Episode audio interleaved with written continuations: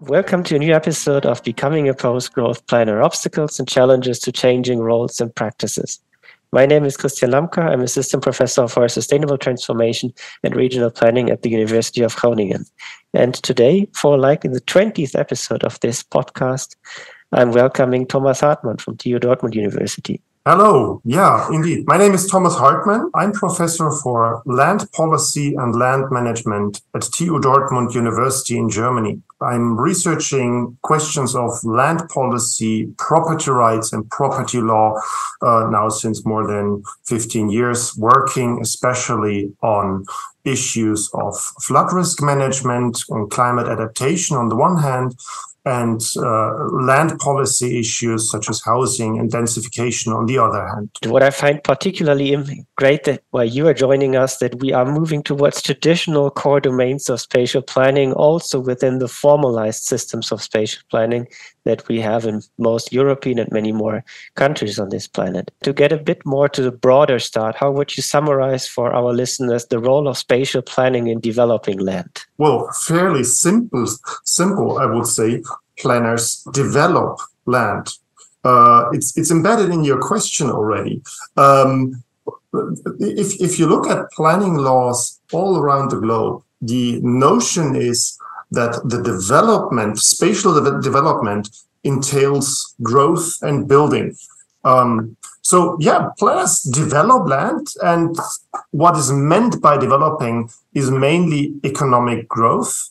Uh, it's the um, change from uh, agricultural or natural land into built-up uh, land for all kinds of uh, purposes. Formally speaking, you can also say well, planners are just part of the executive branch of the state, not the legislative branch.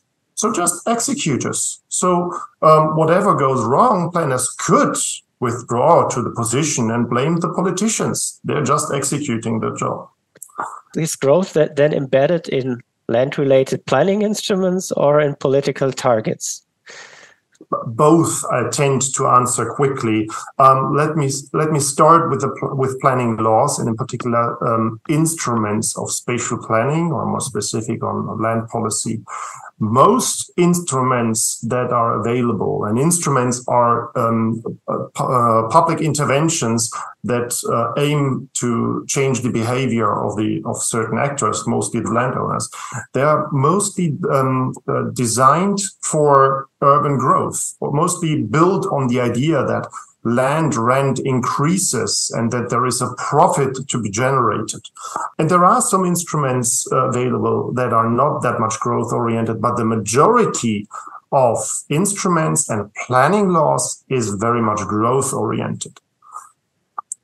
Whether that accounts also for the political agenda is a bit more tricky to answer. In a general notion, probably, but there is more nuance to it. So th- there are phases where we have been talking about shrinking cities a while ago, um, or about being uh, thrifty with land to reduce land consumption. But overall, the notion is uh, is growth indeed. Yeah, but even with shrinking sh- cities, there is two parts of the problem: is a lack of growth, or the problem is maybe a lack of uh, another idea, another vision how to develop, how to change uh, spaces, or another idea of what development actually is. I think we first talked about post growth, post growth planning quite some years back already. What made you interested in post growth issues and such questions from your research perspective? I would say there are two two issues uh, that, that are relevant here. So one of the issues is that um, it's it's more academic interest uh, where we observe in land policy two competing um, policy objectives. Uh, one is on the housing crisis, it's sometimes uh, phrased, so the need for more housing. And the other is the objective to reduce land consumption. These objectives obviously clash. Mm-hmm. Um, the planners seem to think that densification is the holy grail that solves this conundrum. And I, I, I leave it to the geospatial analysis, analysis whether the amount of, of housing that you can create really solves it. But you seem you, you hear that I'm, I'm a bit doubting. The second issue is that um, since since I started spatial planning, uh, I became aware of uh, flood risk management and its need for land, climate adaptation. And there is a lot of talk about climate, climate adaptation and mitigation measures. Nature-based solutions is the big term. Well, what we often forget is that most of these measures require more land. And this land is not necessarily a growth oriented uh, land perspective. So these two issues drive me to drive my interest in post-growth planning, you know, regarded more as a phenomenon to, to look at and to understand in which context the different um, political notions and instruments are placed. Yeah, in an earlier article, uh, you talked about criteria for land management with Tejo Spit on democ- democratic legitimacy, effectiveness, efficiency, fairness. So, quite fundamental if you think about a shift away from growth towards post growth. I can imagine there are many conflicts, but where do you also see new possibilities emerging? Well, these four criteria we used to compare the Dutch and the German planning system. And we used effectiveness, efficiency, legitimacy, and justice because they stress the political uh, notion of these land policies or the instruments uh, behind them. Um, and we often tend to forget it. We, we treat planning instruments as, as administrative or bureaucratic or often technical issues, but these are uh, political issues. And these criteria help to understand the different political notions behind it. And I regard um, all these four criteria not as um, as simple. Uh, uh, the the more the better. So, but it depends pretty much on the planning goal. For example, if efficiency, I'll talk about alloc- uh, allocative efficiency. Oftentimes, the more efficient the land use, the, the better. Yes, but sometimes planners decide against it. Think of Central Park, New York, which is not a built-up area, but it would be a fantastic place to build, right? Um, so it's it's not that we can take each of the criteria to increase legitimacy, to increase effectiveness or efficiency. But we need to look at, at the different meanings of these of these concepts to better understand the political notions embedded in planning. You mentioned densification earlier as the holy grail, and you're also working on densification in a current project. But is densification in one way or the other a way towards maybe a post growth future? Or is it something that uh, remains deeply embedded in a growth idea that then crashes with practical options to really merge together with climate adaptation um, and other directions that are politically also set? The, the big advantage of being being an academic is that you don't have a normative position to that, but you can look at it, it very analytical as a spatial phenomenon. Um, I think um, with densification and also the whole housing crisis, what planners tend to tend to forget is that the demand for more housing is not necessarily a not natural law. Um, and we, we, we often forget to look at where this demand comes from. Uh, and if we if we start doing that, we look at mortgage systems, we look at uh, the different housing needs of different parts of the society. Also for densification, um, yes, I think to to a huge extent it is very growth oriented because it's driven by the demand for more more housing. But but, but I, I don't have to have a normative position. I look at it uh, f- full of full of astonishment to look at this spatial phenomenon. There is a second I direction that I want to touch upon. That is that densification in many of these inner development areas often touch more upon existing building structures than other ways of increasing uh, housing by building into natural areas, building into agricultural areas. From your land policy perspective, why do even these modest attempts to engage with built up structures of often fail. Even adding another story on a building, uh, densifying by one or two buildings. Why is this often much more difficult than building into a previously agricultural area? Because the planning gain is smaller. It's it's uh, simply a question of land economics, which is pretty much growth oriented again. Um, th- that's the, the the simple answer. It's not that simple, obviously, because in some cities, like think think of Zurich in Switzerland, densification is really a, a business. Gabriela Debrunner writes about the business of densification in that respect. I think uh, in order to understand densification and in order to to to push densification, we need to understand that the trick is the property, property in land. Um, I always tell my students in the last lecture when I teach them about land policy, I tell them, dear students, now you know the trick, now you know the magic ingredient of planning, and that is that is property. I tell my students that from that moment onwards, when they know how to deal with property in land, there are no excuses for building ugly cities, no excuses for unsustainable or unresilient cities. So I think the trick truly is, is address private property in land. And this is not a very popular choice because we're dealing with one of the best protected things one can own, except the right to your own life. Uh, how far does it then mean that planners uh, working in practice, but also um, planners that get education at universities need more idea about what property actually is, the way how we interfere with property, and also the understanding of how economics work, how land markets work, and how actually land markets are built, shaped, transformed as well, besides the planning instruments per se. I, I think uh, understanding all these things, how the instruments work, how property and land economics work, this is just the basics. Th- this is what you need to know in order to be able to act.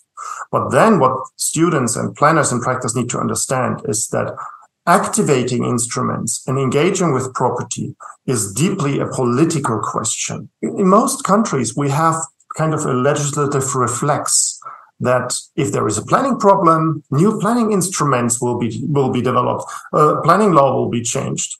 Quite often, however, we have quite good planning instruments at hand um, they're just not activated. And that's not a question of lacking instruments or insufficient instrument, but it's a question of uh, political notions. This is, by the way, way how I think where the four criteria of effectiveness, efficiency, legitimacy, and justice can help. That's also basically how I've usually framed post-growth planning, that it's not necessarily only about inventing some new instrument, new tool, but also inventing, or even more about inventing a new mindset, a new way of seeing the world, a new way of taking a role and acting a role.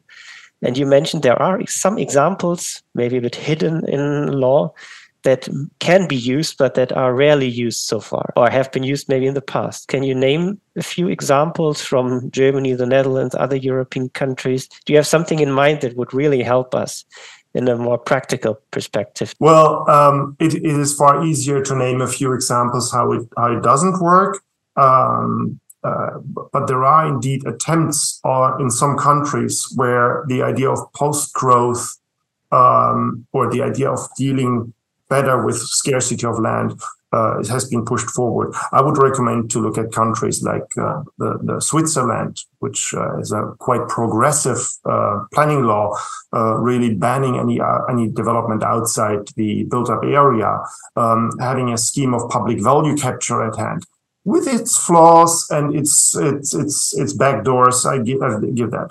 Also, the Czech Republic uh, attempting to develop a tool to reduce building on agricultural land. Again, with its flaws here and there, but there are attempts around the world. Even in Germany, um, there was an attempt by the legislature to have a uh, tax reform uh, on introducing a land value tax uh, however, uh, in practice, it seems to fail based on political notions.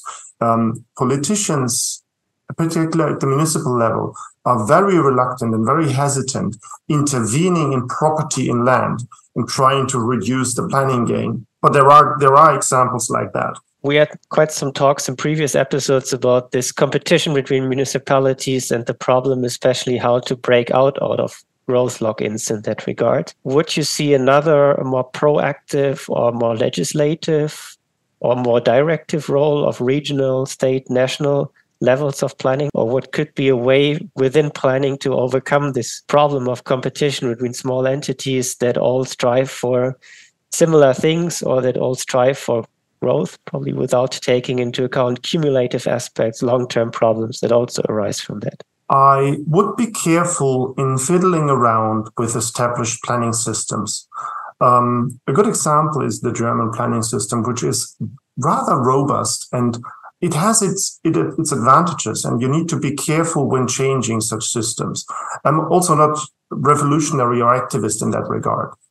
I think the key really is to take property in land seriously, think about the interests and agency of landowners in order to better understand how to design responsive land policies at the municipal level. I think what we've learned over the past is that it's not one level alone, the regional or the national or the federal level, uh, that, that, that, that can then direct a, certain um, political notion. I, I think we've we have a planning system that that is constructed in a way that it carefully balances the different issues at stake. I think that's my best answer to not answer your question. No, I think uh, I'm feel, feeling with the same issues of uh, yes, local alone is hard to achieve in the dense setting, uh, also taking into account climate mitigation, climate adaptation, and things that are certainly not local, that are not even more than regional. On the other side, there are things that can be best done at a local, sub-local level, and where it even works without being directive, just letting it happen, and where the result is often better than a directed attempt. So I'm also caught in this um, struggle as well. And we are then also within the domain of spatial planning as this political activity with different values, different rationalities. And you have also done quite some work on that. How could such an understanding framework also help think at least more openly towards post growth, towards post growth futures to recognize different values, rationalities within planning? So I, I, use the term rationality with a plural. So I consider that there are different rational ways of thinking. Um, and uh, this this is also embedded in these four criteria. When you, for example, talk about concepts of justice, um, there are different concepts of justice, and all of them have their own right to existence because they are all logical and, and rational in itself. And it's it's too easy to say that if someone doesn't follow your concept of justice, that this is uh, unjust for everybody. No, it's just unjust from your perspective. And I think this pluralist perspective to these four criteria you mentioned earlier, effectiveness, efficiency, legitimacy, and justice, helps in the first instance to, to understand spatial situations. So you use it very uh, analytical, but also you can use it very conceptual the um, uh, theory proposes then what they call a clumsy solution, which is a solution that takes into account different ways of thinking, different interests, and tries to respond to that. And if you accept the idea of that there are plural notions, this solution can never be perfect. It is always a compromise, a, a, a clumsiness. So we should not also for post growth, post growth, we should not look for the perfect planning solution it's a muddling through, it's a clumsy solution. I would add there's even another dimension that's the question, the dimension of time. As one thing is doing something today, but on the other side, especially post growth futures look very much into also long term future, into cumulative effects of small activities that we do today. From your perspective, where does spatial planning, but also more broadly, societies in general face such hardship in recognizing these cumulative effects, uh, the effects of plans for the long term, though we are really able to calculate many of them today. Well, I will, it will not surprise you that I will start answering your question by talking about property in land. Property in land and planning are a bit in a fraught relationship. I mean, if you think about the space, the, the, the time dimension of property, property is if, if you own a piece of land, this is usually assigned to you for, for forever. And if you have the development right to develop your land, usually I'm not talking about compensation for downzoning and stuff, but what, what you have is a right that doesn't extinguish. So once a planner decides to give the permit to build a single family house on a plot of land, this is assigned in principle, in theory, forever, with some backdoors here and there. But that's the, the general idea. If we look about the time dimension of planning, we are quite good with forecasting for the next couple of years. We have good scenarios if we talk about decades. But think about the time dimension of these property rights. We have to admit at some point, also in planning, it's, it's pure guessing how the city will look like in 50, 70, 100 years, how climate will change, we just don't know. And this is a big, big tension. So we need to start to think about property and we cannot consider planning, let's say, a romantic endeavor to design utopia without taking property rights into account. But on the other side, it's the often outspoken ambition to plan for the long term, to think about the city that we want in the long term future, not just the next few years. So there is an inherent conflict in these questions of, on the one side, yes, we want to in influence the really long run. On the other side, yeah, but realistically, what we can only do is act in the here and now. Do you see future oriented ideas from maybe especially post growth dimensions that could help a bit bridge this gap to on the one side think a bit more beyond the today uh, knowing that the long-term future remains uncertain and remains also a lot already locked in by past property rights. My role is not to despair planners of their ambitions. My role is to enable them to take property rights into account when having these ambitions there are attempts like long-term leasing, uh, long-term leaseholds. There are discussions on indeed compensation for downzoning. One of the examples where it really went wrong is, for example, Belgium, which is very interesting to look at. They have assigned vast amounts of land in the 70s for built-up areas, uh, resulting in huge urban sprawl. I, I think what these what, what such example tell tell us is um, how to deal or how to not deal with property in land. What happens if you don't take the uh, longitudinal perspective of property rights into account? So I, I, th- this is what I mentioned earlier. Once you know the trick of planning and that it has deep links with property in land, once you know that trick, you have no excuses to realize the post-growth city. But you need to be aware of these property rights. And I know that sometimes planners don't find that a very sexy topic to, to look at. One is the topic, but also many planners don't feel it too sexy to think about formal instruments, uh, the tools, legal instruments that have often been there for decades. Do you have a piece of advice or some hope for planners that, yes, these tools that are actually core of planning are still relevant, remain relevant, and there is a different way to use that? Look at property rights and instruments of planning with your ambition in mind. And try also to understand, um, being now normative from a post growth planner's perspective, try to understand the evil side. Try to understand how greedy developers, uh, selfish property owners, how they think and why they do what they do. Once you do that, and only after you do, after you really embrace that, you can deal with it oftentimes what we see is that planners too often have this ambition and they talk about this evil side, the land economics and the greediness of the developers and, and the selfish property owners without trying to understand them. And once you understand that these um, uh, the, the other side, so to speak, is not evil or irrational. It's rather logical and it follows a very clear rationality. Once you start understanding that, you can intervene in that. And this is the best motivation to look at the dusty material of property law and planning law and instruments. And all of a sudden, it, it becomes a tool in your hand that can help you to push um, post growth, the post growth city. Do you have good ideas in mind how to achieve this, how to increase learning in that direction, how to gain these insights? As pure communication uh, is not necessarily successful, so there must be more getting to the real understanding of how, how it functions. This is also something I tell my students. I have a once in a lifetime chance to teach my students land policy. The best I can do is to make them enthusiasts for the topic. I just don't know how planning law looks when they are really into business, into positions in 20 years. When I studied, we were talking about shrinking cities. There was no talk about the housing crisis.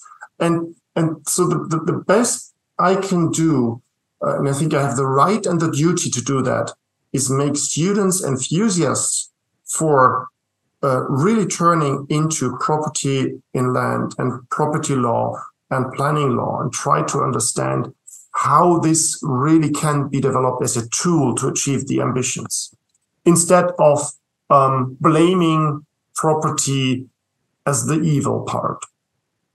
Yeah, I completely agree with you. I must also say that I see post growth planning in a similar way as something unfinished, something that needs to be taken up, and not as one of these new planning ideas that now just awaits implementation and then let's say we are done box ticked something different uh, that goes broader than that. So before we finish this episode of the podcast i would like to get your idea on that and you to finish the sentence post growth planning is a question of land policy. Thank you. Let's take this question with us end of this 20th episode of this podcast. Many thanks to Thomas Hartmann of TU Dortmund University that you've taken the time this morning for us. Thank you. Thank you.